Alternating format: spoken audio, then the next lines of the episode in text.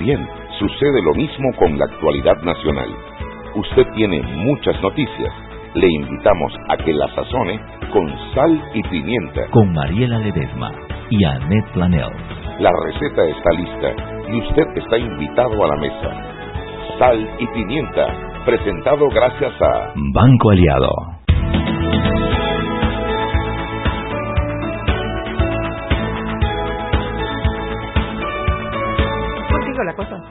Contigo la cosa, ¿tú viste? ¿Ah? No, espérate. Arréglense como puedan. Ya salimos al aire. Esa es la seña. Sí, arréglense como puedan. ¿Cómo? Así no podemos, Mariela. ¿Verdad que no? Sí, tú y yo nos arreglamos. Olvídate de él. Lo ignoramos. No le des más ansiedad a ese man. Este cuerpo no engorda. Qué bárbaro. Este cuerpo no engorda por la ansiedad que le ponemos tú y yo a este programa. Preciso de eso.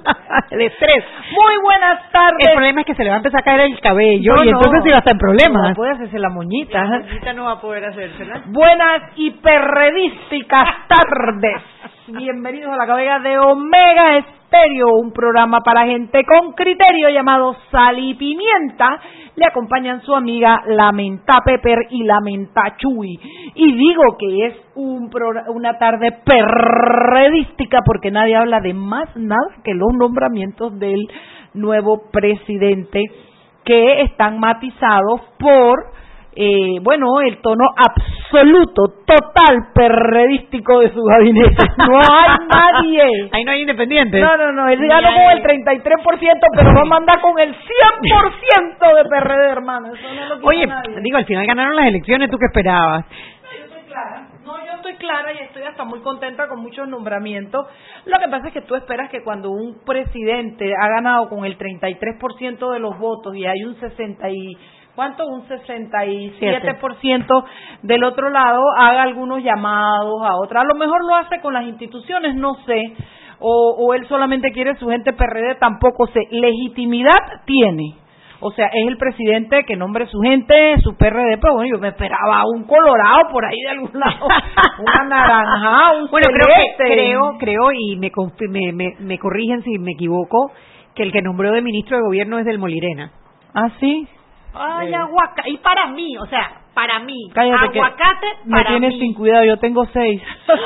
Mariela Ledezma. Así es que no hay manera que me vean. Diógenes. Mañana voy a traer para que le lleves a tía Linda. ¿Cómo aguacate? Así, 6 para Mariela y 1 para mí. ¿Dónde está Diógenes?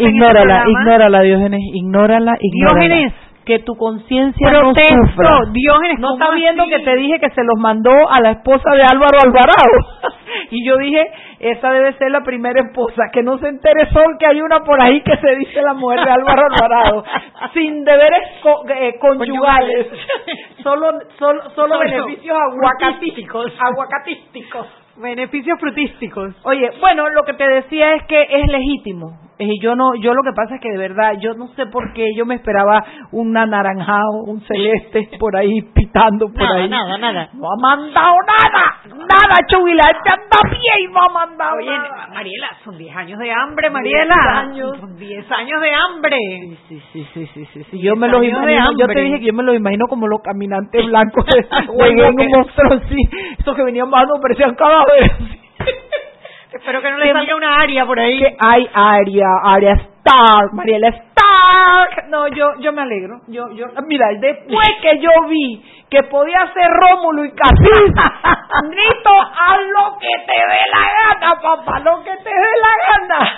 Ay, Dios mío, Mariela, qué rápido vendes. Chuy, yo estoy desde ese día, eran las 10 de la noche y yo me hincaba ahí en el set de Medcom. Yo decía, señor, te lo prometo, no me meto más con Martinelli, no peleo con Camacho, no jodo, pero... Y se te olvidó las 2 horas. No, después Dios me dijo, te lo voy a regalar y no necesitas cumplir. Ya decía yo. Así que Nito Cortizo ganó. No soy muy dada a las cosas de formales, no sé, no me hallo diciéndole presidente. Es el Laurentino Cortizo, señor presidente electo de la República de Panamá. Le dio sopa, Nito, sopa, como hizo el vicepresidente cuando llegó. ¿Cuál es? Henry Cárdenas. Buenas tardes. Aló, ¿cómo estás, Henry? Buenas tardes, ¿cómo están? Bueno, aquí estamos nosotras viendo el gabinete, el futuro gabinete. Esto se va y viene. Henry, háblame, susurrame al oído, Henry. A partir del 1 de julio. Aquí está, ahí está. A partir del 1 de julio, sí señor. No, pero ¿no? Será a partir del 1 de julio, pero ya se siente, el PRD está presente, se siente, bueno. ¿O no lo sentiste hoy? Bueno, importante también es destacar, ya escuché parte de lo que señalaba, que bueno, el PRD... no hay independientes conocidos ahí, como usted señalaba también, probablemente en las instituciones se dé, pero hay 4 mujeres o damas designadas en puestos importantes. También hay una ministra consejera de salud. Ay, que me encanta, Eyra, me encanta ese nombramiento de Eyra Ruiz. Correctamente.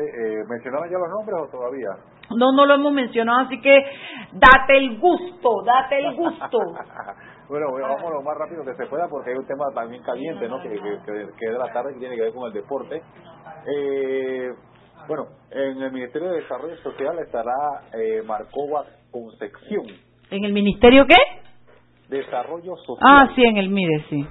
Oye, la gente ha hecho un escándalo, todo el mundo emocionado, todo el mundo hablando bien de la muchacha, yo no la conozco. Bueno, mira. Pero yo leí la hoja de vida, no, excelente. De sumarse.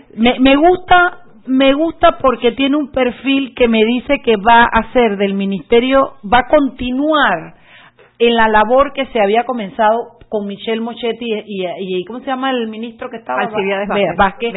Tecnificando el ministerio, yendo hacia esos macroobjetivos para que de allí se vengan las políticas públicas. Alineando las políticas públicas a alcanzar los objetivos de desarrollo sostenible. El MIDES dejó de ser el ministerio del perro, el gato, la mujer, el niño y los abuelitos para convertirse, sí señor, para convertirse en un ministerio muy técnico y yo de verdad que tengo que decir que Michelle Mochetti, con quien pude estar más cerca que con Alcibiades, no, a otro nivel, así es que si esta muchacha tiene todo ese currículum que yo vi, no la conozco, mucha gente ha hablado bien de ella en las redes, yo creo que va a seguir el camino del ministerio por ese lado, así que chapó.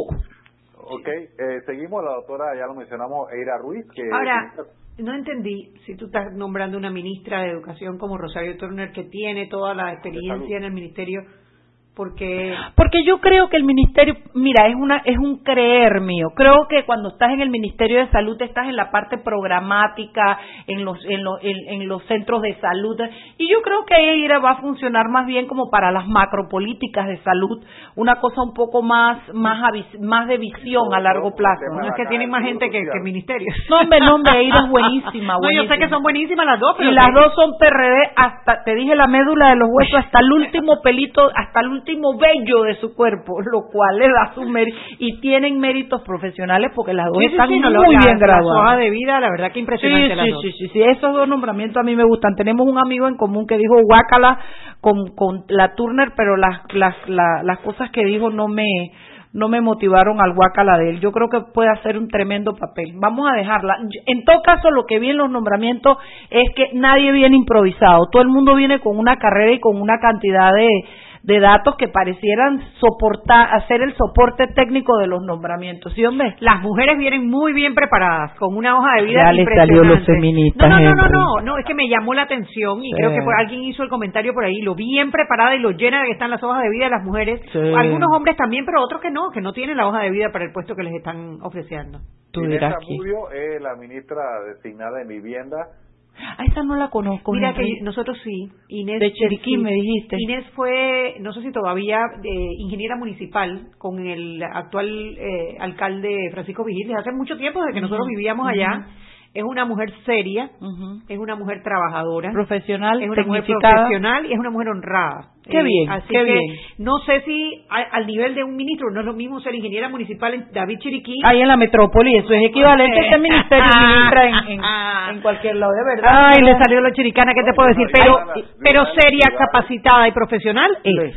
Ajá. Una de las ciudades, aparte, después de la ciudad capital, una de las ciudades más importantes del país en materia de crecimiento. Tú te voy a decir como te diría Tres Patines, tú estabas ahí, tú estabas chiricano, tú estabas ahí. Sí, lo que pasa es que es abismal la diferencia, o sea, ella es no algo sabe, que hay que corregir. Ella no sabe nada, cállale la boca. 20 años, creo que cuidado, que viví en Calla boca, que tú. Calla boca, no le hagas caso. Ay, Dios mío, la objetividad se fue de este cuarto, ¿qué te puedo decir? Para esos temas yo me alineo. Ya va por la vía argentina la objetividad. Oye, yo para esos temas me alineo con Toto Flores. Va para la vía España. ¿Qué más? Augusto Valderrama, el nuevo ministro designado de Desarrollo Agropecuario. Él ya fue ministro y fue muchas cosas. Ministro de Presidencia. Fíjate que yo no me acuerdo de la ejecutoria de ese muchacho. Para mí, invisible. No me acuerdo de nada. Ahora, pero mira, salió el Sindicato de Industriales de Panamá, ajá, la Asociación de Avicultores de Panamá, a felicitar el nombramiento. Viene con una escuela... Es Melo, y cállate la boca, el currículum es impresionante. No, y Melo, que es creo que es vicepresidente de Melo hace los últimos no sé cuántos años. Y es gerente de la sección agrícola, pero de alimentos. Uh-huh. Melo creo que es la primera o la segunda empresa privada más grande de Panamá. Y ellos en temas agropecuarios son los que marcan la pauta. Claro, y está el man ahí. Y son gente muy bien... O sea, no, currículum les sobra. Yo lo que te digo es que no me acuerdo de nada, de nada. Para mí es como que si nunca hubiera estado en un puesto público. Mira tú, pero en el privado está y con muy buena hoja de vida. Yo no lo objeto, simplemente no lo conozco. No lo objeto, no tengo nada que decir de él. Digo que su currículo habla bien de él, es todo lo que puedo decir. Bueno, el ex vicepresidente de la República, Samuel Luis Navarro. Guau Navarro Arias. Yo no lo dije yo. No, hombre, ese tiene todos los méritos para estar ahí. ¿Qué te voy a decir? Cuando comencé que graduado en Georgetown, digo, venga, bajando el currículum. Vicepresidente electo, ministro de Relaciones Exteriores. No, viene de una familia que si fuera por herencia de casta le viene al tigre, ¿no? Entonces, ¿tú crees en la sangre azul que fue su marido? Bueno, por eso te digo que si se tratara de castas y de herencia, el tipo de casta le viene al hombre, ¿no? Carlos Romero, iría para el Ministerio de Gobierno. Pero no tengo la menor idea. Lo único que conozco es que tiene el mismo apellido de la anterior ministra del Gobierno, María Luisa Romero. ¿Sabes qué ha pasado con el Ministerio de Gobierno? Mi hermano tiene un cuento sobre la filosofía. Ya no tienen nada sobre qué actuar. ¿Sabes cuál es el cuento de la filosofía de Juan Carlos? No. Que, según él, la filosofía antes era la que estudiaba todo, la ciencia, todo. Y vino la ciencia y le pellizcó la ciencia, vinieron las sociales y le pellizcó las sociales, y así le fueron pellizcando. Y todo lo que nadie quería, eso es lo que quedó en la filosofía. Y ahora mismo en el Ministerio no hay nada. Creo que bueno, nada, ATT, pero un papel secundario, para que firme papeles. Sí. Tienen correo y telégrafos, nada. Y tienen el sistema penitenciario, que es lo más importante quizás. Y ya se lo dijeron que ya Mirones dijo que viene para acá. Así que los van a dejar sacando las bolitas de la lotería. Oiga, Mircea de Concepción en el Ministerio de Ambiente, un ministerio bien caliente. Exdiputado en el periodo de Martín Torrijos. Medio que me acuerdo de él, tampoco me acuerdo tanto, pero es, yo no soy referencia porque yo nunca me acuerdo de nada. Oye, la ministra de Educación designada, yo creo que esa muchacha es hija del difunto Víctor Gorday con Maruja Moreno, que fue la directora de la lotería muchos años, ¿te acuerdas? Me parece que es ella. Mira, nuestro peque está feliz. ¿Perdón? La señora Maruja fue diputada suplente, algo así. También, claro. Y Maruja Moreno de Gorday, ex de Gorday, porque ellos se divorciaron. Mírame a mí echando bochinche por radio. Maruja Moreno de Gorday, a su vez, es hermana de, ¿cómo se llama la doctora Moreno de López? Gloria Moreno de López. Así que esta niña, estoy como, mira, se me salió el chiricano, porque en Chiriquí tú dices, ¿quién es tu papá? Y por ahí se va hasta la quinta para Panamá. Entonces me he quedado así, esa niña es hija del difunto Víctor Gorday, que Dios me lo tenga en la gloria, muy querido para mí. Bueno, nuestro peque, Joel, ¿estás contento? Sí, y si él está contento, nosotros estamos contentos. Yo creo que Joel es la persona, el de Ayudinga, nuestro Jackson de Ayudinga, están muy contentos, con lo cual a mí esto me da la tónica de que saben quién es la muchacha y cuál es su ejecutoria. Yo de verdad no creo que estuvo en el IPE o está en el IPE directora ahorita o estuvo, algo así. Sí, directora del IPE, correcto. Oiga, y diga. Carlos Aguilar en el Instituto Nacional de Cultura. Ese es mi bro. ¿De verdad? ¿Tú lo conoces? Que el ministro Medcom. Medcom viene. va a pasar a ser ministerio. Gracias, ojalá. Yo creo que Carlos tiene todo lo que se necesita, porque Carlos, ahí donde tú lo ves, cineasta haciendo de que congelado en Rusia, no sé qué vainas, ese muchacho ha hecho de periodismo, estuvo en noticias, en Medcom. ¿Tú te acuerdas el jueves que íbamos saliendo que él estaba esperando al vicepresidente, que venía tarde? Lo saludamos, ese es Carlos Aguilar. Espérate, al vicepresidente que venía tarde. ¡Ah! Para donde Álvaro. Claro, ya lo recuerdo. Carlos tiene todos los méritos porque es un muchacho que es economista, es graduado de cine en La Habana, es un muchacho con sensibilidad y con creatividad. Yo creo que tiene todo para ser un excelente director y posterior ministro de Cultura. Así es que el primer consejo que le voy a dar, Carlos, es: llama a Alexandra Chelderup y llévatela para allá y yo te voy a echar un cuento cómo van a funcionar como reloj suizo. Oye, son las 6:16, nos tenemos que ir. Oiga, mañana un dato para mañana importante. Venga. La planilla del sector público sigue creciendo. Ay, no. En comparación de 2018 con 2019. Ya le doy un dato bruto. El sueldo mensual, $344 millones. ¿Y la cantidad de empleados también subió? Correctamente. Ay, pero te digo, ¿y entonces? Bueno, porque se van y quieren quedar bien con la gente, y ahora mientras los votan y nombran a otros pasan 6 meses más, y son 6 meses más de papa. Ese es el gran dolor de nuestro gobierno, que la gente mendiga los puestos de trabajo y después les volteas la paila. Yo no puedo con eso. Te veo mañana, Henry. Saludos. Chao. Seguimos sazonando su tranque. Sal y pimienta. Con Mariela Ledezma y Annette Planell. Ya regresamos. ¿Los estamos ya o con veces? Siempre existe la inquietud de cuál es el mejor lugar para cuidar su patrimonio. En Banco Aliado tenemos la respuesta. Presentamos el nuevo plazo fijo Legacy, porque creemos en el valor del ahorro, la conservación y rendimiento de su capital y el fortalecimiento de su patrimonio. Banco Aliado, vamos en una sola dirección, la correcta.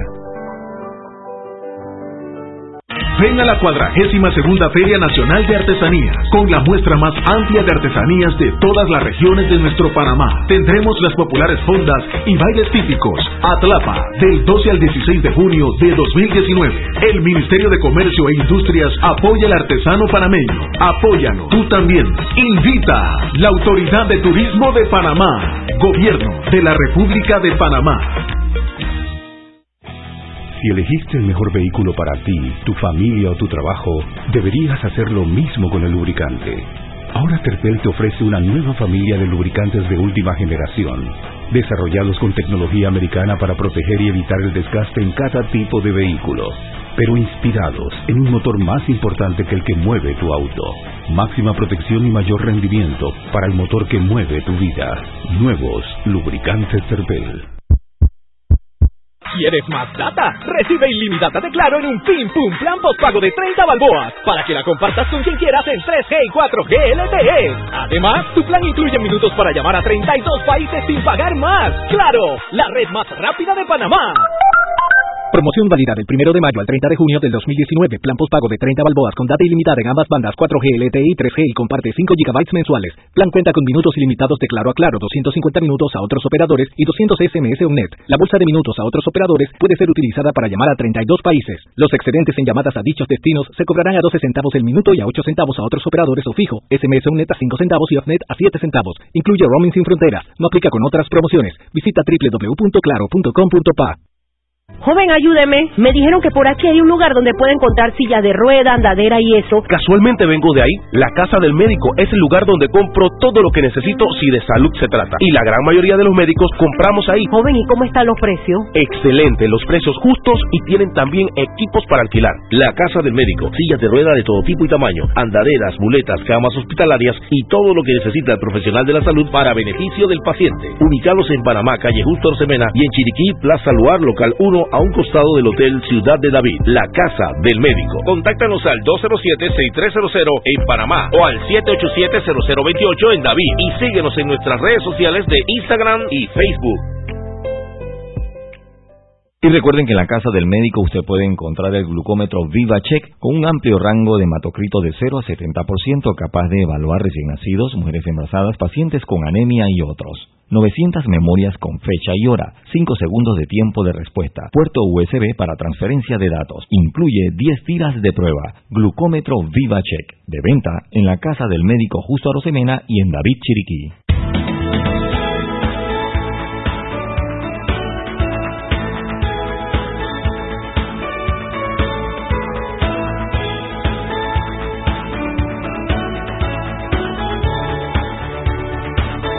Y estamos de vuelta en Sal y Pimienta, recibiendo yo, como debe ser, como Dios manda. Al tipo le nacieron valores, no iba a decir otra barbaridad, pero se atrevió a dártelo. Estamos de vuelta en Sal y Pimienta, programa para gente con criterio. Mariela, deja de estar saludando a Roberto, Mariela. Es que no hace caso, dice que cortes, ¿qué cosa? No, él sabe. Él sabe. Ah, que se los vas a cortar. ¡Ay, a boca! Bueno, a ver, tenemos de invitado a Gilberto Ferrari. Gilberto, ¿verdad? ¿O te cambié el nombre? No. ¿Tú sabes qué pasa? Que en este programa se pegan las malas cosas. Sí. Y hay gente aquí que cambia el nombre. Yo estoy un día cambia nombre, pero no tiene cosas buenas y ella no. Canto bien, por ejemplo. ¿Qué te pedí? Que no fuera leal. Hago cosas bien y ella no. No, lo de canto no se me ha pegado. Cocino bien, tampoco cocina, no fríe ni huevo. Nada, bueno, huevo frío, que se queme es otra cosa. No, Gilberto, mira, estamos muy contentos contentas de que estés en el programa, porque yo creo que el tema de ETESA nunca se agota en los medios. Yo creo que la gente realmente no conoce a la empresa, no conoce cómo funciona, y el que esté pensando que es que ETESA nos pagó y que no tenemos ni propaganda de ellos, no se bajan del bus en ETESA, dirigido directamente a las personas que tienen que ver con publicidad y esas cosas, así que se pintan el pelo de rojo y que les queda fabuloso, así, esa gente, bueno, eso. No dan ni dicen dónde hay, pero sí creemos en la responsabilidad de este programa, en la importancia que tiene la empresa, porque es la empresa que transmite la electricidad a lo largo del país, y sobre todo los últimos años ha pasado por una serie de situaciones que han puesto al país un poquito en vilo, y de cuestionamientos y de situaciones que me parece importante revisarlas, no para volver a hacerme a culpa ni para latigar a nadie, pero sí para pensar en el futuro, en esa cuarta línea que se supone que ya la tendríamos que tener lista, que no se pidió, las consecuencias, qué es lo mejor para ETESA. Hablemosle al país, que quien escucha este programa es gente con un criterio, que sí le importa ese tema y sí quiere entender lo que pasa con la transmisión de la electricidad. Así es que son tuyos los micrófonos, comencemos. Fíjate, por... Yo creo que tal vez el principio es un poquito entrar en lo que se ha logrado cambiar en los últimos 22, 23 meses. Con un equipo de profesionales que no solamente, sabes, tiene puesta la camiseta, sino que la está sudando, que es lo importante, y que logramos que el equipo se balanceara en sus conocimientos, porque teníamos un grupo de gente muy capaz en la parte técnico-eléctrica, ¿okay? Pero nos hacía falta entender que la compañía no solamente es una compañía técnico-eléctrica, sino que para poder que funcione correctamente tienes que tener un componente financiero muy robusto, porque los costos principales que tiene la compañía son sus costos de financiamiento. Entonces, pues, en efecto, a mediados del 2017 teníamos una situación financiera... precaria. Gracias. Okay. Que podía poner en riesgo el mercado, y eso poco a poco, a través de transformaciones internas, a través de traer al equipo correcto y de enfocarnos en lograr los beneficios que nos llevaron de esa compañía que no tenía estados financieros auditados, que tenía un sinnúmero de oportunidades. Sí, era un ministerio más. Bueno, era más complicado que un ministerio, porque los ministerios son empresas que se rigen con las leyes del derecho público. Pero ETESA es una empresa privada que para las contrataciones se rige con el derecho público. Entonces es más complicado todavía. Y tal vez debemos decirle a nuestros oyentes dónde conocen ETESA y por qué están relacionados. Primero, porque ustedes son la única empresa que transmite energía a lo largo del país. Y el punto único de fallo también del sistema de energía del país. Y todo aquel que se alumbre, que no sea con vela y que sea con electricidad, recibe, bueno, aquellos que no están yopeando la luz, ¿no? Reciben en su factura algo que dice transmisión. ¿Qué porcentaje de la factura es transmisión, Ferrari? Entre el 7 y el 9%. Bueno, de cada dólar que usted paga, 9, entre 7 y 9 centavos son de ETESA. Cuando hubo aquellas explosiones en las líneas de transmisión, ahí fue cuando muchas personas aprendieron lo que era ETESA. Sí, y tú no estabas en esa época. No, yo estaba en el mundo de generación en esa época y nada más para terminarles, en efecto, la compañía cambió de eso a una compañía que hoy tiene calificación de riesgo con grado de inversión internacional y que ha emitido instrumentos financieros, bonos, en el mercado local y en el mercado internacional. Entonces, ese es un gran cambio. Claro, porque le refleja la confianza que tiene que tener el inversor en poner su capital en una empresa que, volvemos a decir, tiene su parte pública, pero que evidentemente cuando tú tienes ya tus estados financieros auditados y todo lo demás, los inversionistas sienten la confianza, ¿no? Sí, de seguir metiendo su particularmente inversionistas de calibre mundial, o sea, claro. La emisión esta que se hace en Nueva York es una emisión global y esa emisión hace que solamente puedan participar en ella, es una emisión privada y solamente pueden participar en ella inversores calificados. Yo no puedo ir a la tienda del chino y dame 3 bonos de ETESA, eso no se puede hacer. No puedes, el inversor o el inversionista típico en Estados Unidos no tiene acceso a instrumentos tan sofisticados como el instrumento que se puso en el mercado privado. Entonces, esa es una de las transformaciones, pero sin duda, otra de las transformaciones es que tenemos que encontrar la manera en la cual esta compañía, que hoy por hoy está destinando alrededor de 30 o 40% de su esfuerzo en cumplir con requerimientos que no fueron el diseño original de la compañía. La compañía originalmente se diseñó, y la ley dice textualmente, se diseña para que cumpla con las leyes de las sociedades anónimas, con la ley con el Código de Comercio, con el Código de Trabajo y con cualquier otra disposición de derecho privado que le sea aplicable, para que compita en igualdad de condiciones con el resto de las empresas del sector, que brindan un servicio público, pero que deben gestionarse, y tenemos que tener claridad en esto, que se deben gestionar de la manera más eficiente posible. Y claramente, creo que todos estamos de acuerdo en que la manera más eficiente de gestionarse es con un gobierno corporativo que tenga la transparencia, ¿okay?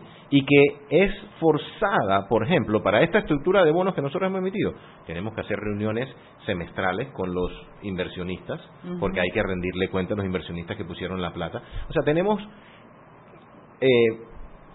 métricas con las que tenemos que cumplir, que son mucho más exigentes que las métricas que tenemos para las empresas públicas de nuestro país. ¿Quiénes son los miembros de la Junta Directiva de ETESA?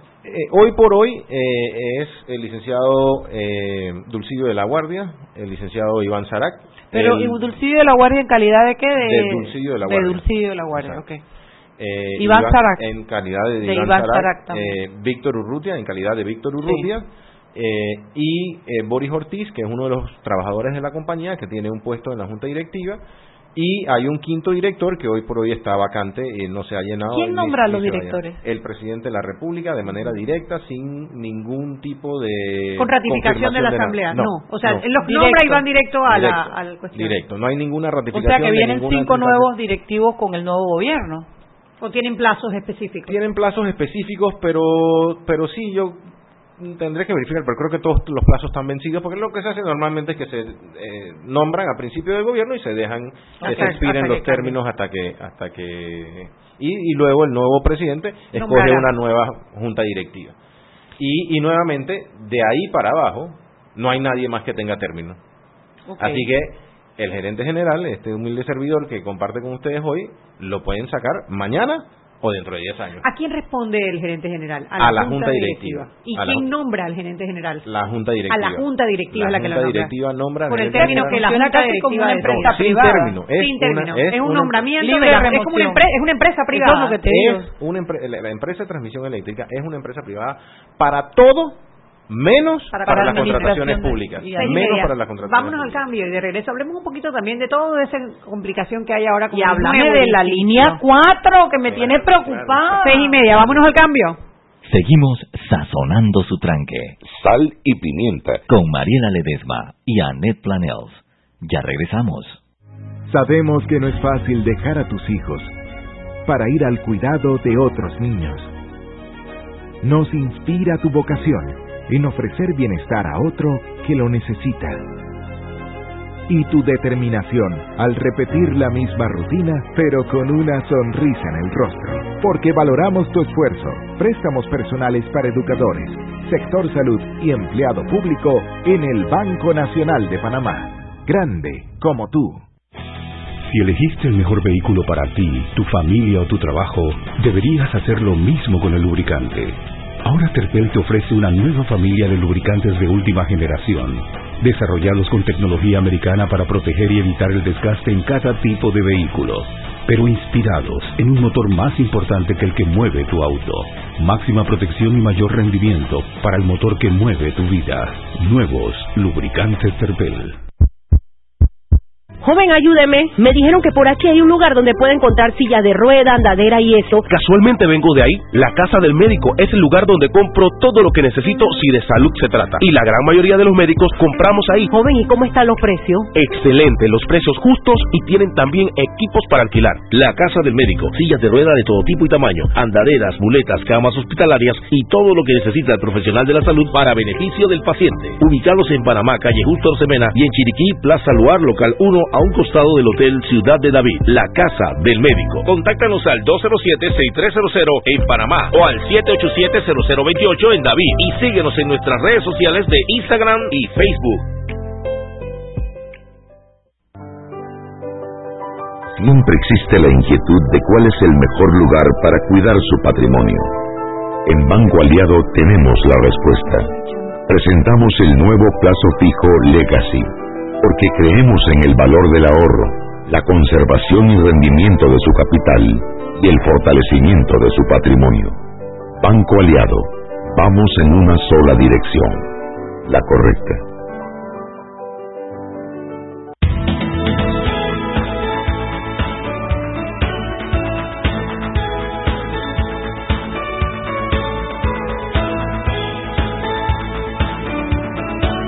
Y estamos de vuelta en Sal y Pimienta, un programa para gente con criterio, Mariela. Que a él, claro, él ya decidió lo que ya sabíamos. Yo soy la que recibo.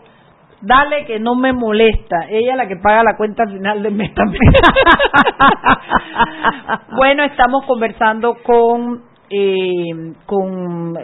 Julián, iba a decir, tú puedes creerlo, Ferrari, Gilberto Ferrari, director gerente de ETESA.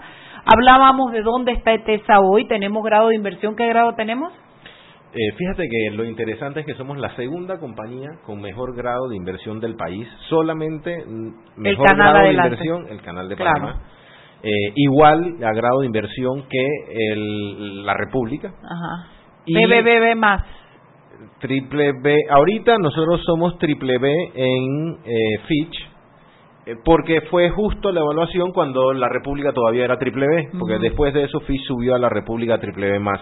Y en Moody's sí somos B doble A1, que es lo mismo que la República. Nosotros pensamos que en los próximos 6 meses a 12 meses seguramente Fitch hará una reevaluación cuando nos corresponde y nos pondrá en triple B más. Siempre y cuando sigan las políticas que se han definido. Esta junta directiva ha sido muy... ¿alguna vez ETESA estuvo bien y vino a menos y ahora se está arreglando, o siempre fue un desbarajuste? Porque así, hablando en chiricano, cuéntame qué fue lo que pasó con ETESA. Pero ¿cuándo se creó ETESA? Cuando se creó fue ETESA... concebida para el desbarajuste que pasó. ¿Qué fue lo que pasó? No, Ferrari. Mira, ETESA nace de una ley que es la ley que privatiza, y es una palabra que no nos gusta usar, pero es la ley que privatiza lo que antes se conocía como IRRE, como el Instituto Nacional de Recursos Hidráulicos y Electrificación. Eso, en 1997, se hace la Ley 6 de 1997, que básicamente es la base regulatoria y legal para separar el Instituto Nacional de Recursos Hidráulicos y Electrificación en 9 compañías distintas, 4 de generación, 3 de distribución y 1 de transmisión. ¿Por qué solo 1 de transmisión? Fíjate que en el momento la lógica fue que lo más importante del sistema era la médula ósea o la columna vertebral, y que la columna vertebral la íbamos a dejar en manos del Estado para que le garantizáramos a todos los otros actores que iban a entrar por primera vez a un mercado en libre competencia que tuvieran un marco y una estructura suficientemente robusta y que no estuviera en manos de ningún privado para que les garantizáramos transparencia. Lo que yo entiendo es que la generación ahora está en manos de empresas que se manejan más capital privado y participación del Estado, ¿no? Es principalmente, la generación está en libre competencia. Okay. Cualquier... Y el Estado tiene acciones en las empresas. En las grandes, claro, que fueron las que ya existían cuando se hizo la privatización de IRRE, que son básicamente AES, ahora el otro socio es Celsia, en unas compañías en Colón que se llama BLM, y los italianos en el Fortuna, que es la planta de Fortuna en Chiriquí. Uh-huh. Además de eso, 3 distribuidoras, Edemet, Edechi, que son de ahora de Naturgy, y ENSA, que es de Empresas Públicas de Medellín. Una empresa de generación que se quedó el Estado con ella también, que se llama EGESA, que casi nadie la conoce, y ETESA, que nadie la conocía, hasta antes que explotaron hasta que explotaron los transformadores. Eran anónimos y felices, dale. Eran anónimos y felices, correcto. Sin embargo, lo importante es que el concepto bajo el cual se crea la compañía es el concepto correcto. Se crea para que funcione con la ley de sociedades anónimas, para que funcione con el Código de Comercio, con todo lo que acabamos de hablar. Y funciona de esa manera, digamos que unos 3, 4 años, porque la ley es del 97, pero ETESA nace el 18 de enero, si la memoria no me falla, del 99. Acabamos de cumplir 20 años, y durante esos 20 años, digamos que como hasta el 2004-2005, que se hace la ley de contrataciones públicas, se rige como dice la ley, y la ley dice, la ley del 97 dice que se hará un régimen de contrataciones para y aprobado por la Junta Directiva, que es la instancia final de una sociedad anónima. Así es. Entonces, y funciona de esa manera, y funciona con control posterior y todo el tema. Sin embargo, en algún momento, entre el 2004 y el 2005, se cambia de control posterior a control previo, y además de eso, se crea y se pone una coletilla en segundo debate en la Asamblea en la ley 22 de 2005, si la memoria no me falla, la ley de contrataciones públicas, donde dice quiénes son objetos del alcance de esta ley y enumera un sinnúmero de instituciones, y luego pone y todas las compañías que en las cuales el Estado tenga el 100% de las acciones, metiendo ahí entonces al Metro, a Tocumen, a... Claro. ¿No? Y para ponerle la cerecita al pastel, en el 2011 estas compañías eran, hasta el 2011 estas compañías eran objeto de garantías que extendía la República para que estas compañías tuvieran capacidad de financiamiento a muy bajo costo. Pero en el 2011, para cumplir con algunos requerimientos internacionales, se saca toda la deuda de estas compañías de las finanzas del gobierno, diciendo que estas son compañías privadas y que ellas son autosuficientes, y se le quita la posibilidad, o se sacan de las compañías no financieras, y se le quita la posibilidad de que tengan o que gestionen con fondos, claro, garantías soberanas. Así que todo esto que se hizo, que comentamos de los bonos y todo esto, es por sí solo la compañía, sin ningún apoyo de el Estado ni del gobierno, y es la compañía la que es responsable de esos pagos que se tienen que hacer a los tenedores de esos bonos. Ahora, el Estado al final es responsable solidario, como en el caso del Banco Nacional. No, para nada. No, o sea, nada. Si ustedes quiebran, por ejemplo, el Estado no sale y saca el cheque. Bueno, pongamos, estoy hablando, exacto, estoy poniendo un dramático. Lo que pasa es que, en realidad, la importancia que tiene la compañía, a mí la imaginación no me da para que Panamá exista sin transmisión eléctrica. Entonces, y menos para que un gobierno no se caiga. Pero sí, digamos, a ver, vamos a soñar un poco. Ajá.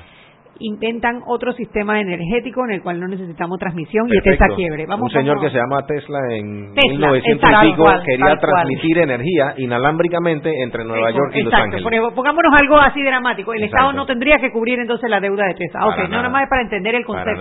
Para nada, una empresa independiente. Exacto. El servicio que ofrece la compañía, mientras ese servicio no sea sustituible por nada, Claramente el gobierno tendría que responder por la necesidad de interés nacional. Dime una cosa, Gilberto. Entonces, ya sabemos dónde estamos, sabemos de dónde venimos, y yo creo que lo que sigue es saber hacia dónde vamos, porque tenemos un tema y una deuda que es el tema de la cuarta línea de transmisión, que es me gustaría importante que explicaras por qué no se licitó cuando debía licitarse.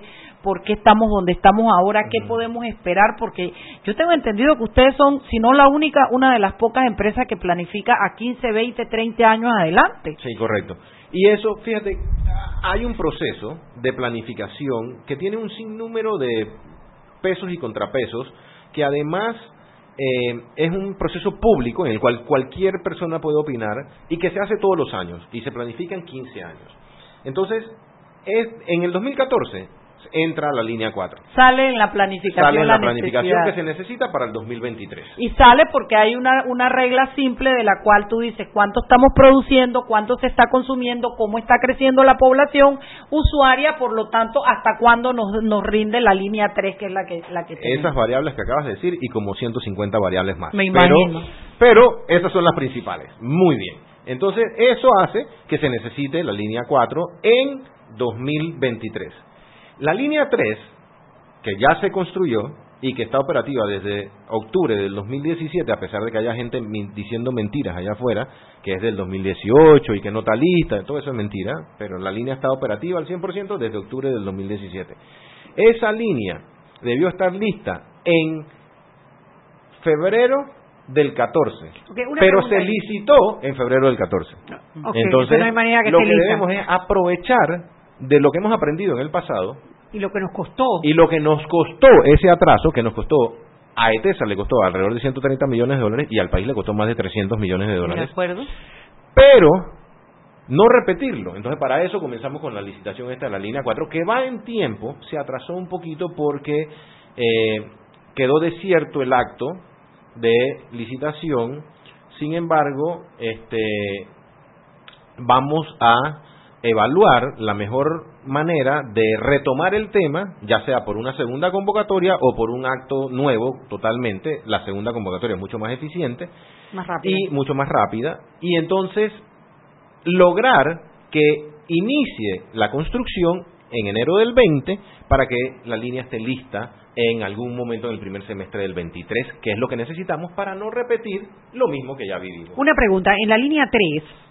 una de las cosas que dicen es que no está al 100% por la capacidad que tiene, pero que hay algunos elementos que se le pueden agregar para aumentarle la capacidad. Sí, te cuento de una manera muy sencilla. O sea, nosotros tenemos principalmente la generación en Chiriquí y Bocas del Toro, y luego tenemos el consumo en Panamá y Colón.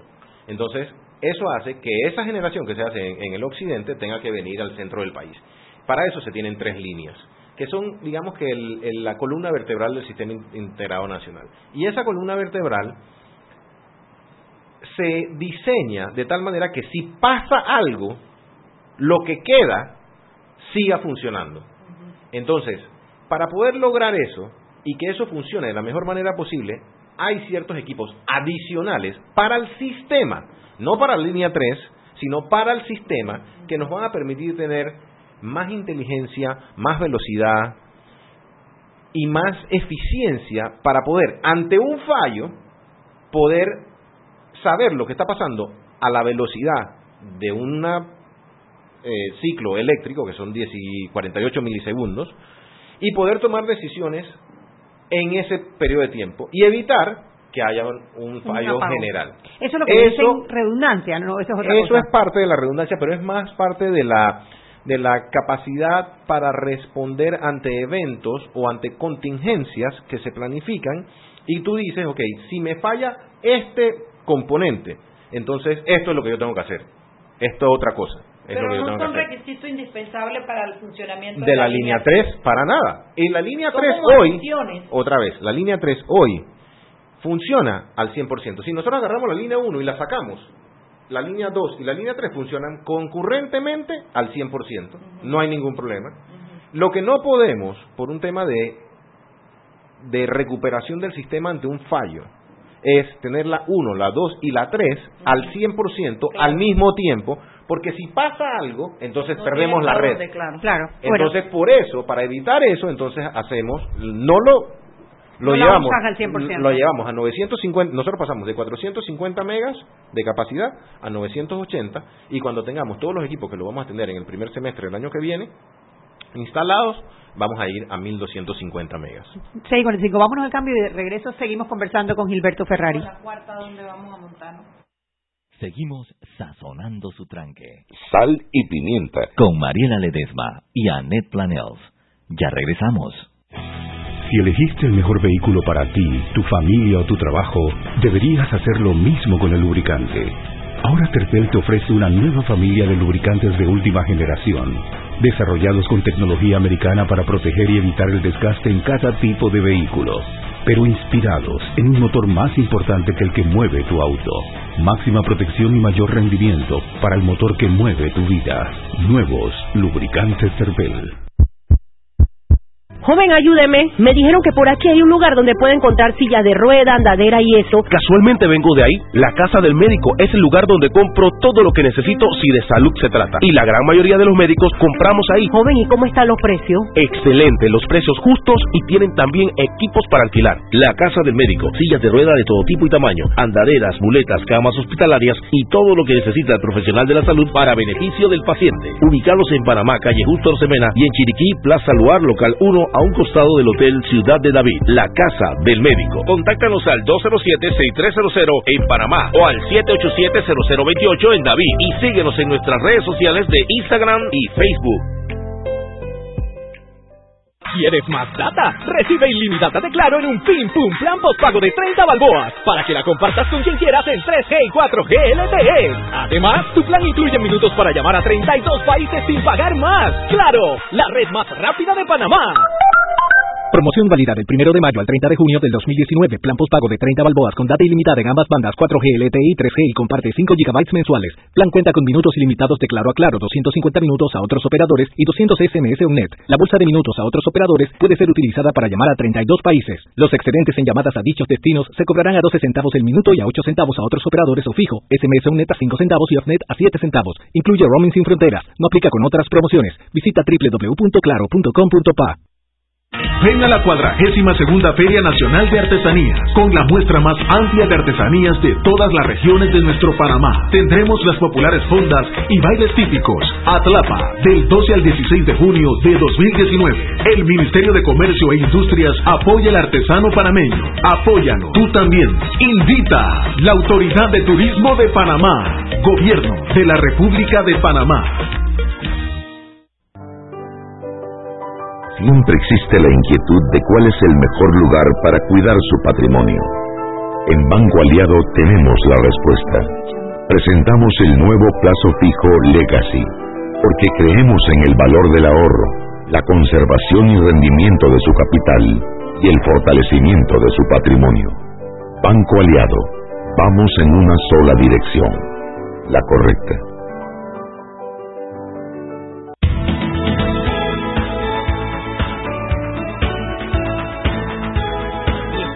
Vuelta en Sal y Pimienta, un programa para gente con criterio. Mariela, ¿no comentamos lo de Pandeportes?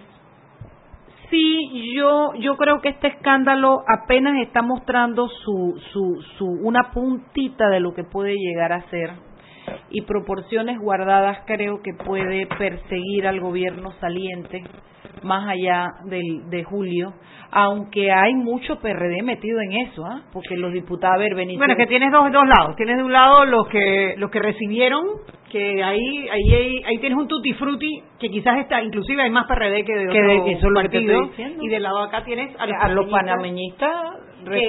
Una de las cosas que dijo la fiscal hoy que me llamó la atención fue que ella está allanando porque no la están ayudando. No, y que Contraloría también se quejó de que tampoco están haciendo. Entonces, explícame ¿por qué el director de Pandeporte todavía está en su puesto? Por eso te digo que yo creo que si hay un caso que se puede extender más allá del 1 de julio, y no digo que tenga que ver con X o Y específicamente, pero que de alguna manera va a pringar a los panameñistas, es el tema de Pandeporte. Bueno, y nosotros seguiremos pendientes. Sí, muy pendientes. La pregunta es, hasta ¿dónde están los bates? Escríbanos, @salpimientapa. A ver, Gilberto Ferrari, gerente general de Empresa de Transmisión Eléctrica S.A., ETESA. Perfecto. Ah, sí, me lo aprendí, viste, Mariela, me lo aprendí. A ver, estábamos hablando sobre la tercera y la cuarta línea, y sobre la necesidad de la cuarta línea, y entra entonces el tema de Engie Power. Engie Power, una compañía que se licitó, una generadora que se licitó, que hubo un solo participante, se la ganó. Eso ha estado en pleitos durante estos 5 años en la Corte Suprema. Entran demandas, salen demandas. Lo cierto es que existe la posibilidad que la Corte diga sí, tiene que entrar Engie Power, y existe la posibilidad que la Corte diga no, Engie Power no entra. Si entra Engie Power, ¿cómo afecta esto el balance de la energía para el país? Porque entiendo que lo que se contrate lo tenemos que pagar, ya sea que lo usemos o no. Nos va a sobrar, la votamos, ¿qué hacemos con eso? Con una cuarta línea en proyección y un Engie Power produciendo. Bueno, separemos el tema de generación y transmisión, no guardan relación una cosa con la otra. Okay. Sin embargo, sí es importante que aclaremos que lo peor es la incertidumbre. No, si es sí, entonces sí, y si es no, entonces no, pero esto que tenemos ahorita, que no sabemos si es sí o si es no, es lo que es perverso. Claro, no perverso, puedes programar, porque no tienes cómo planificar. Entonces, por ejemplo, nosotros que estamos planificando 15 años, si hacemos, ¿qué hacemos? ¿Hacemos una licitación caso A, o no hacemos caso B? Licitación. Tienes caso A, caso B, what if. Y entonces, si haces el A y tomas esta decisión, destruiste el mercado. Y si haces B y tomas la decisión contraria, destruiste el mercado también. Así que es complicado. Así que lo que tenemos es que resolver si es sí o si es no. Eso es el mensaje. ¿Quién tiene la pelota para decidir eso? La Corte. Okay. La Corte. Saluditos a los 9 magistrados de la Corte Suprema de Justicia. Y porque nos vamos a acordar de ustedes. Pero también Olmedo Arroyo, como no te hemos tocado desde que entraste, saluditos Olmedo Arroyo. Saluditos Olmedito. Oye, deberíamos invitarlo, tú sabes, a ver si viene y nos cuenta. Bueno, después echamos los cuentos, que parece que lo está haciendo bien. Entonces dependemos de ello. ¿Y cómo juega si sí o si no, la cuarta línea? No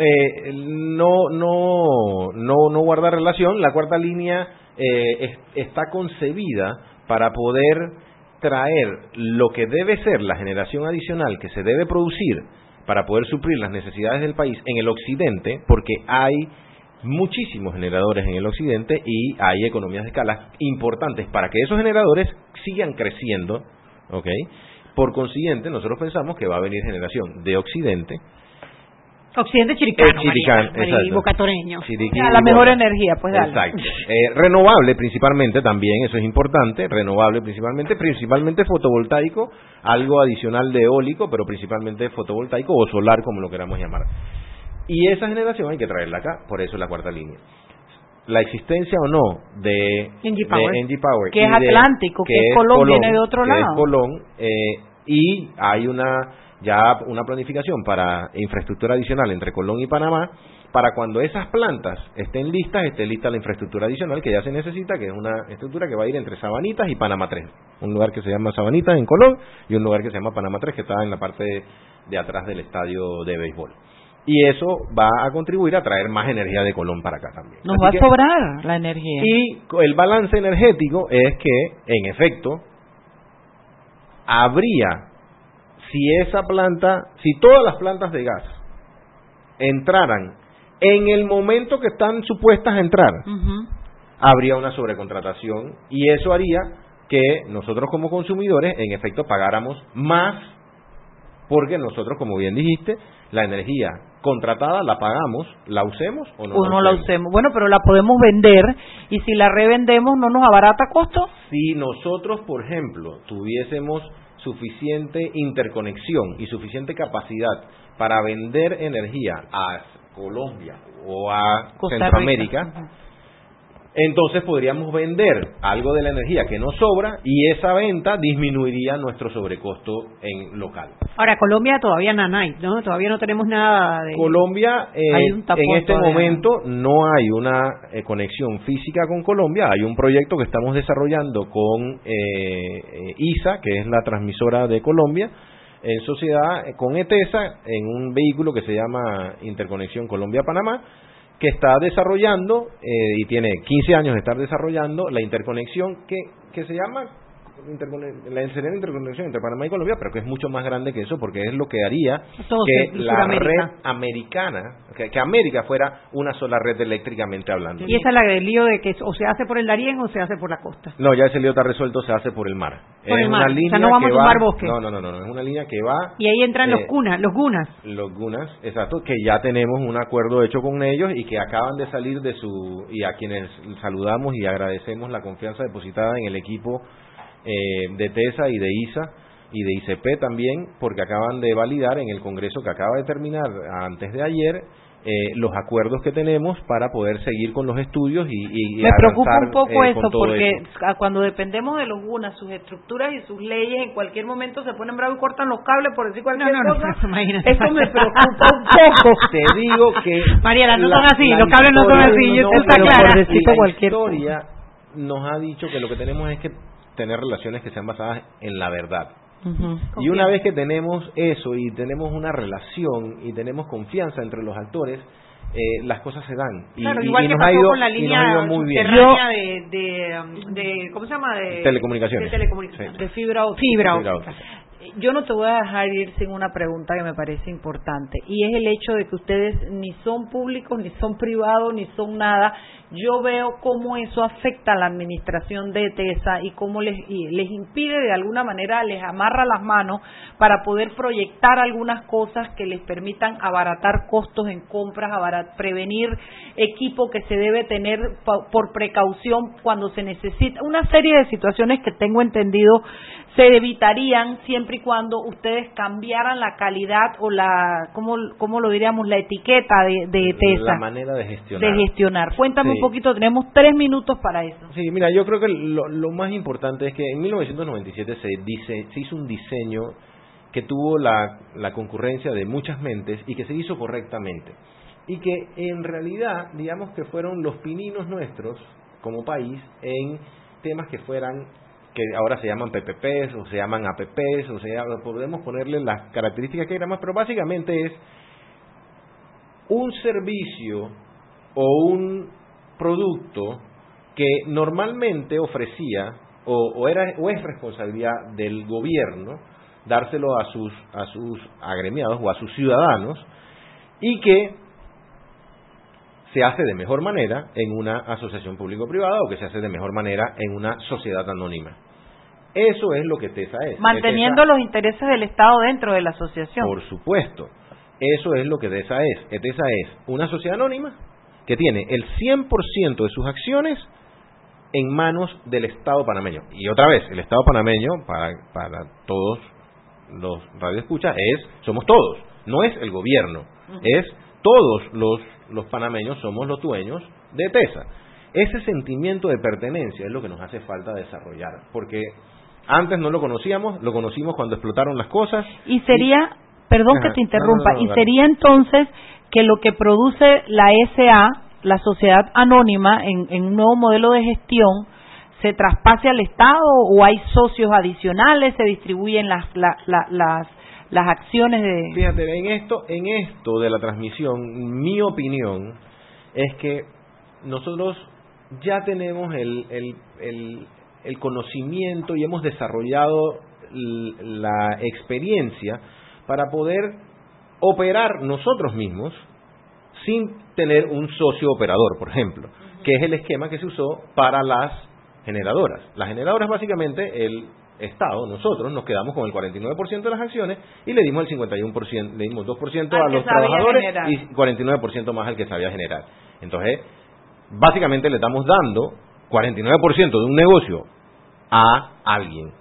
Eso no necesariamente es lo más eficiente, fue lo más eficiente en su momento, pero en transmisión ya lo hemos desarrollado, ya lo tenemos, y además El objetivo en transmisión, mi opinión, nuevamente, y de esto es la opinión de Gilberto Ferrari, es que es una compañía, digamos, que es más social que lo normal. ¿Por qué?